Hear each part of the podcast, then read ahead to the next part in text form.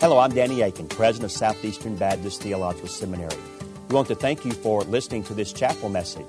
Our mission at Southeastern is to seek to glorify the Lord Jesus Christ by equipping students to serve the church and fulfill the Great Commission. We hope that you enjoy this chapel message and that you will visit our website. It's www.sebts.edu. There you can learn more about our school and what the Lord is doing here. We hope you enjoyed the message. Thank you for being a part of what we're doing here. Thank you so much, Dr. Akin. It's an honor to be back at Southeastern Baptist Theological Seminary, a place that I also send personal money to uh, to help support this school because I believe in Danny Akin and I believe in this school. I did pastor in this state and uh, grew up in this state, but unfortunately, um, in those days, I could not come to seminary here without getting into too much past pain uh, it just simply was not theologically possible for me to come here in those days. I came back later after having finished my degree at Southwestern, which I dearly love, and pastored in the state and uh, was a field supervisor here for a time. But even that was difficult in those days. But praise God for what has happened in this school, and thank God for His hand of blessing upon it in the transition back to a school that believes in the inerrancy of the Word of God and the school that's on fire for the great commission of our Lord Jesus. And I thank God for Danny Akin and for others who have gone before him to serve in this place. I am honored uh, to be with you today. Um, it's a joy. Always look forward to coming to this great campus. Its beauty is unsurpassed, and the fervor of students and faculty here and staff uh, are also unsurpassed. So thank you, Dr. Akin, for your kind words of introduction.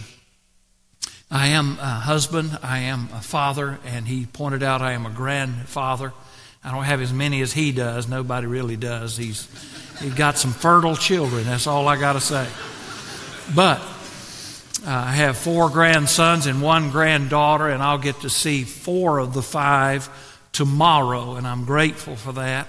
I have three daughters, one of whom is in heaven, and uh, two, uh, two surviving girls, and I will get to see them tomorrow as well, for which I'm deeply grateful. I have son in laws. I don't know their names, I don't care to know their names. I might learn them someday, but I doubt it. Uh, they're not good enough to marry my daughters, and I remind, remind them of that on a regular basis. And that gets some people offended. Well, just get over it. It's just the way it is. Um, son in laws are son in laws. You know, it's like a friend of mine hit a golf shot the other day, wasn't very good. He said, That's my son in law shot. I said, What do you mean? He said, Could have done a lot better. I better stop there. I, not long ago, preached in a church in the deep south. It was an anniversary a significant anniversary. I'm not going to go into a lot of detail because I really don't want you to know the identity of the church.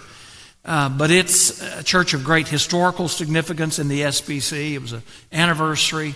They've got a new pastor. They go through pastors often. Often. And as I sat beside the young new pastor, uh, not even 30 years old, they're going to eat him alive. I'm just telling you. Uh, one month he had been there. So I sat beside of him, and he was brimming with confidence and enthusiasm. And I like to see that. I really do. And, and, and I sat beside him right before I was getting ready to preach, and he said, Dr. Page, he said, this church has so much potential. And now that I look back on it, what I said sounded so patronizing. I didn't mean it to, but I, I leaned over to him. I said, Young pastor, There's a reason it's just potential.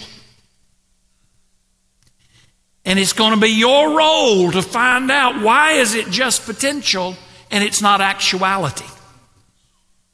Why is it just potential and it's not reality? Why? Pastor, that's your job. But there's a reason it's just potential. Now, I had lived in that same town before, and I knew the church well. And I, in my not so humble opinion, think I know why it's still potential. But every church has potential. And we always talk about potential, but you know, why is it just potential? We talk about our lives. We talk about the future of our lives. And a lot of you can't even focus on the present because you're thinking about the future. What's it going to be like when I'm out there in that church plant, in that mission setting, in that pastorate? Oh, what the future's going to be like. What has got God got in store for me? That's good. That's good. It's good. I like that enthusiasm. But why are you just looking at the potential future? And why is it just potential? Why is the, the witnessing skills and the ministering skills and the discipleship level in your life, why is it just out there and not now? A great philosopher, I was talking with a friend who's here today who has a PhD in philosophy. I asked him, Do you know who Occam is? Unfortunately, he did, or else I would have had to make them get back his PhD. a great philosopher, and it's not a medieval philosopher like Occam. And if you don't know who that is, you're in great company. Um, but it comes from another great philosopher who once said this phrase There's no greater burden than a great potential. And that great philosopher was Charlie Brown of the Peanuts comic strip.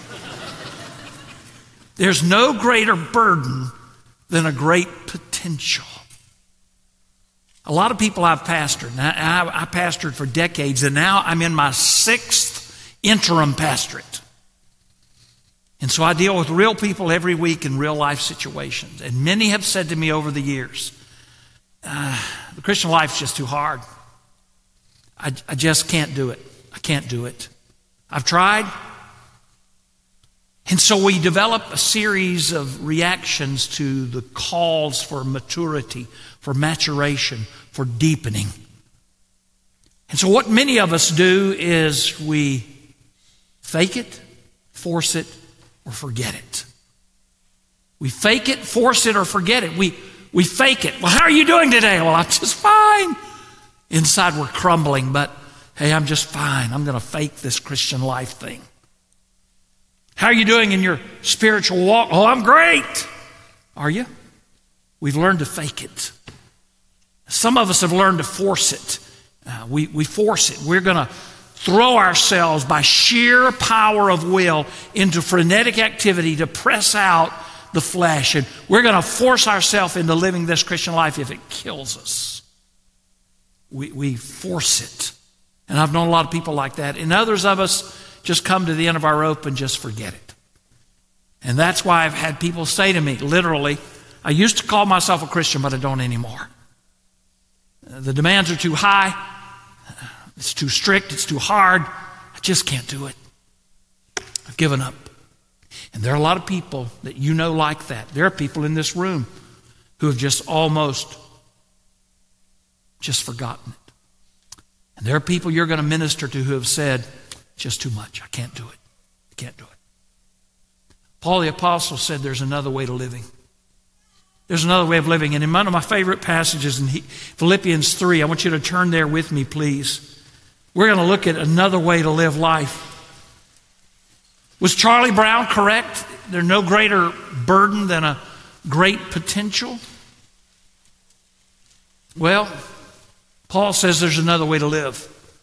Rather than the hopeless gimmicks of faking it, forcing it, and forgetting it. He said there are keys to the Christian life that we need to hear today. And what are those keys to the Christian life that he gives us in one of my favorite passages? And yes, I say that about every passage every day. And if you follow me on Twitter, yeah, I have a favorite scripture every day, and I mean it at the time, and I mean it today.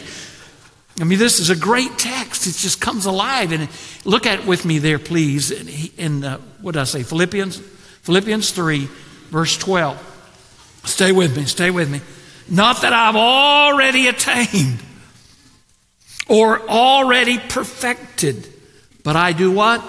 I press on, that I may lay hold of that for which Christ Jesus also has laid hold of me.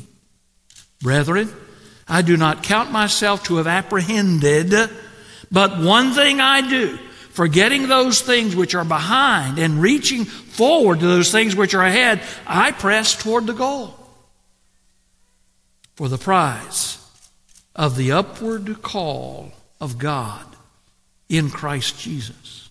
Stop with me just for a moment there. nearing the end of his life. Some say he was 60 years of age. In that day and time, ancient. I guarantee you 60 is not ancient now. Or I hope not. Nearing the end of his life, he could look back and say, you know, still a work in progress. But I'm not going to fake it, and I'm not going to force it, and I'm not going to forget it. Looking back, he could say there's, there, there are some keys to Christian living that God has granted us as believers that others don't have. And it gives us the ability to live life in a new way. And so he gives us those three keys to a new kind of hopeful living in Christ. And first he says there's the key of humility. Twice in both verses 12 and 13, he references the fact that he has not reached this goal yet. And he did not punish himself for it. He did not go into a deep depression, melancholy as they used to call it, because he had not reached it yet. He did not abuse himself, torture himself. You see, humility is the ability to see ourselves as God sees us without being devastated and know that God still loves us. He really does. Did not Romans 5 8 say? But God demonstrated his love toward us in that while we were what? Still sinners, Christ died for us. He loves us even when we haven't reached the goal yet. And that ought to bring a serious sense of humility into our lives. I've not gotten there, but He still loves me. He really still loves me.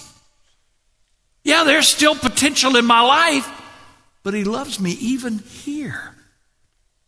It's not lack of faith, but something in us fears that kind of self acceptance. Paul did not fake it. I know I've not reached it. Now, preachers have an amazing ability. I've seen it. I see it. Danny sees it as we work across the Southern Baptist Convention, I, I see pastors who have uh, uh, gained an ability that's it's, it's amazing. They can strut sitting down. Yeah.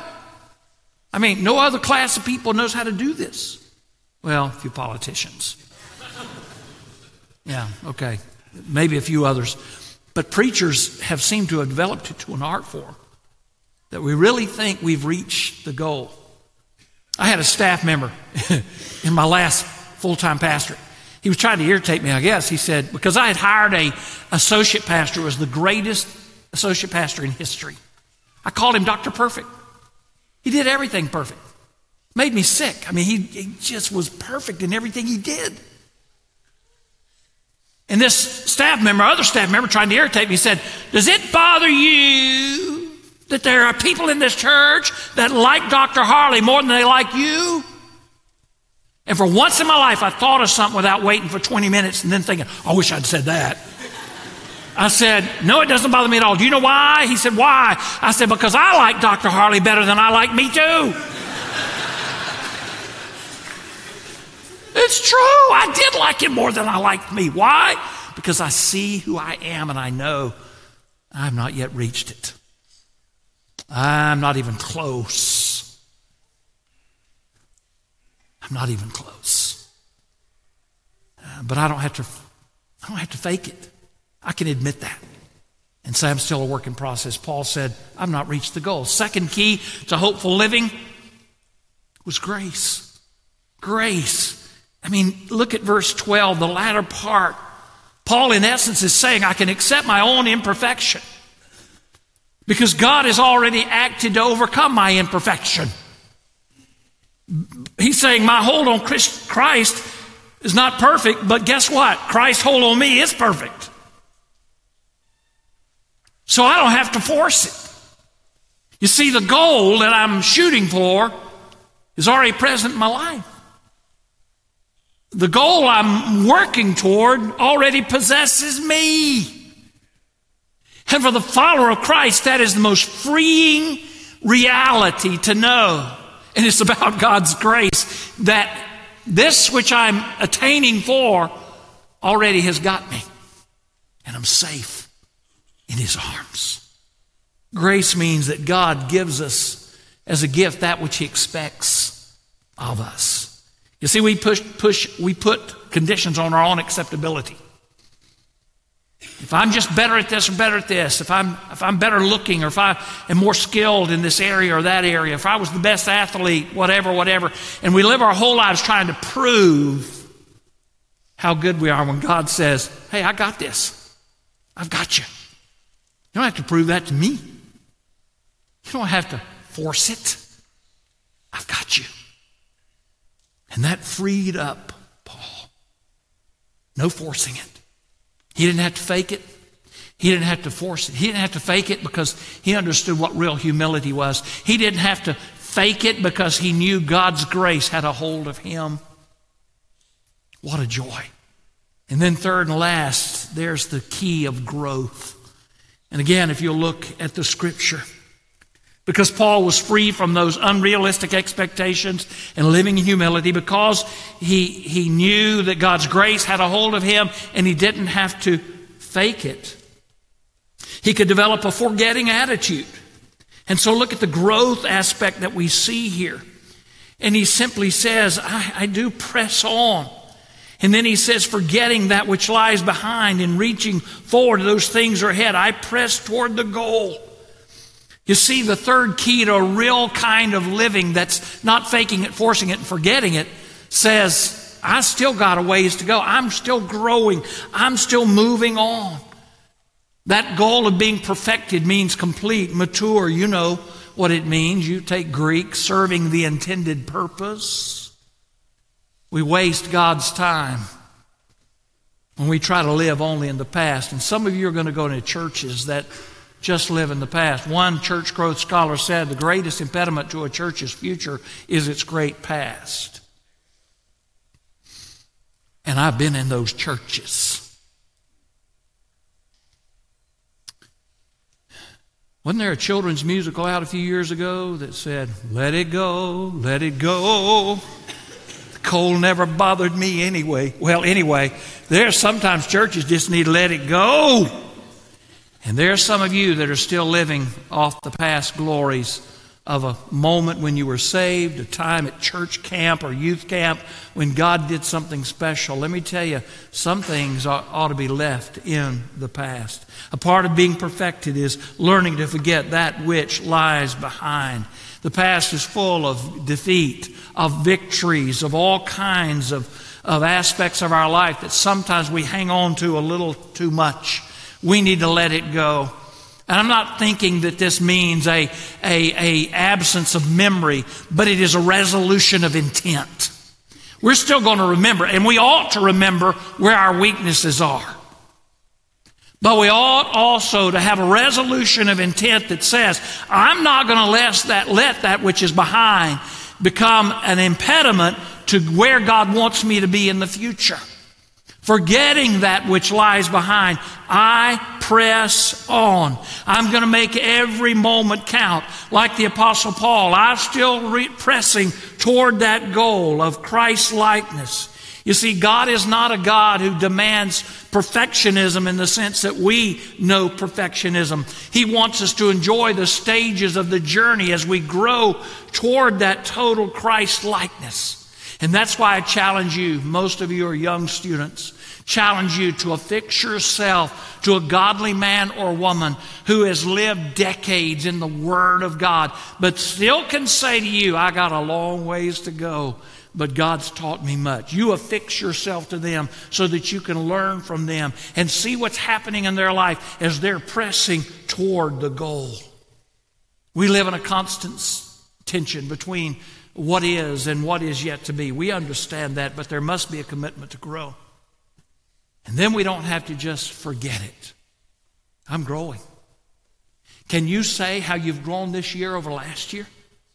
Can you say with a, a true, uh, verifiable, quantifiable, right outable, I don't think that's a word, a kind of sentence. Here's how I have grown over last year. Here's what I've learned. Here's what the Word has taught me. Here's what I've learned in chapel. Here's what I've learned in class. I've done this. I've seen this. And I'm moving toward the goal. One of the great keys of Christian living is indeed growth. And therefore, we don't have to forget it. Let's give up with the, the, the, the, the gimmicks of, of, of forcing it, of forgetting it, and, and, and faking it, and forgetting it, and forcing it, and go with what God says humility, grace, and growth. Humility, grace, and growth. Say them out loud with me humility, grace, and growth. Oh God, was Charlie Brown right? There's no greater burden than a great potential. Well, maybe he was. But your word shows us how to live in a way that will bring honor and glory to you. Pray with me. Father God, in Jesus' name, I thank you for your word. I thank you for your way. Father God, in Jesus' name, I pray right now that you would help every man and woman in this place to understand what it means to grow in you. God, help us that we will not be a part of that really weak kind of mindset that forces it, forgets it, and, and fakes it. Oh God, help us never fall into those traps, but help us be a part of your keys to hopeful Christian living, of humility, real humility, of grace, and of growth. Thank you for the example the Apostle Paul set forth. And Lord, may that be true in our lives. And we ask it in Jesus' precious name. Thank you again for listening to this chapel message from Southeastern Baptist Theological Seminary. If you are thinking about theological education on the undergraduate or graduate level, including doctoral studies, we hope that you consider us. If you also find these chapel messages encouraging and a blessing to your walk with Christ, we hope that you will consider financially supporting Southeastern. Our graduates are literally serving the kingdom across this globe, working to carry the gospel of Jesus Christ to a lost dying world. Your gifts will help to train more, and they will serve as a worthwhile investment in God's kingdom. You can find more information about attending Southeastern or supporting us financially at www.sebts.edu. We covet your prayers and trust that God will bless every good work you do for His glory. Thank you for joining us in our chapel services.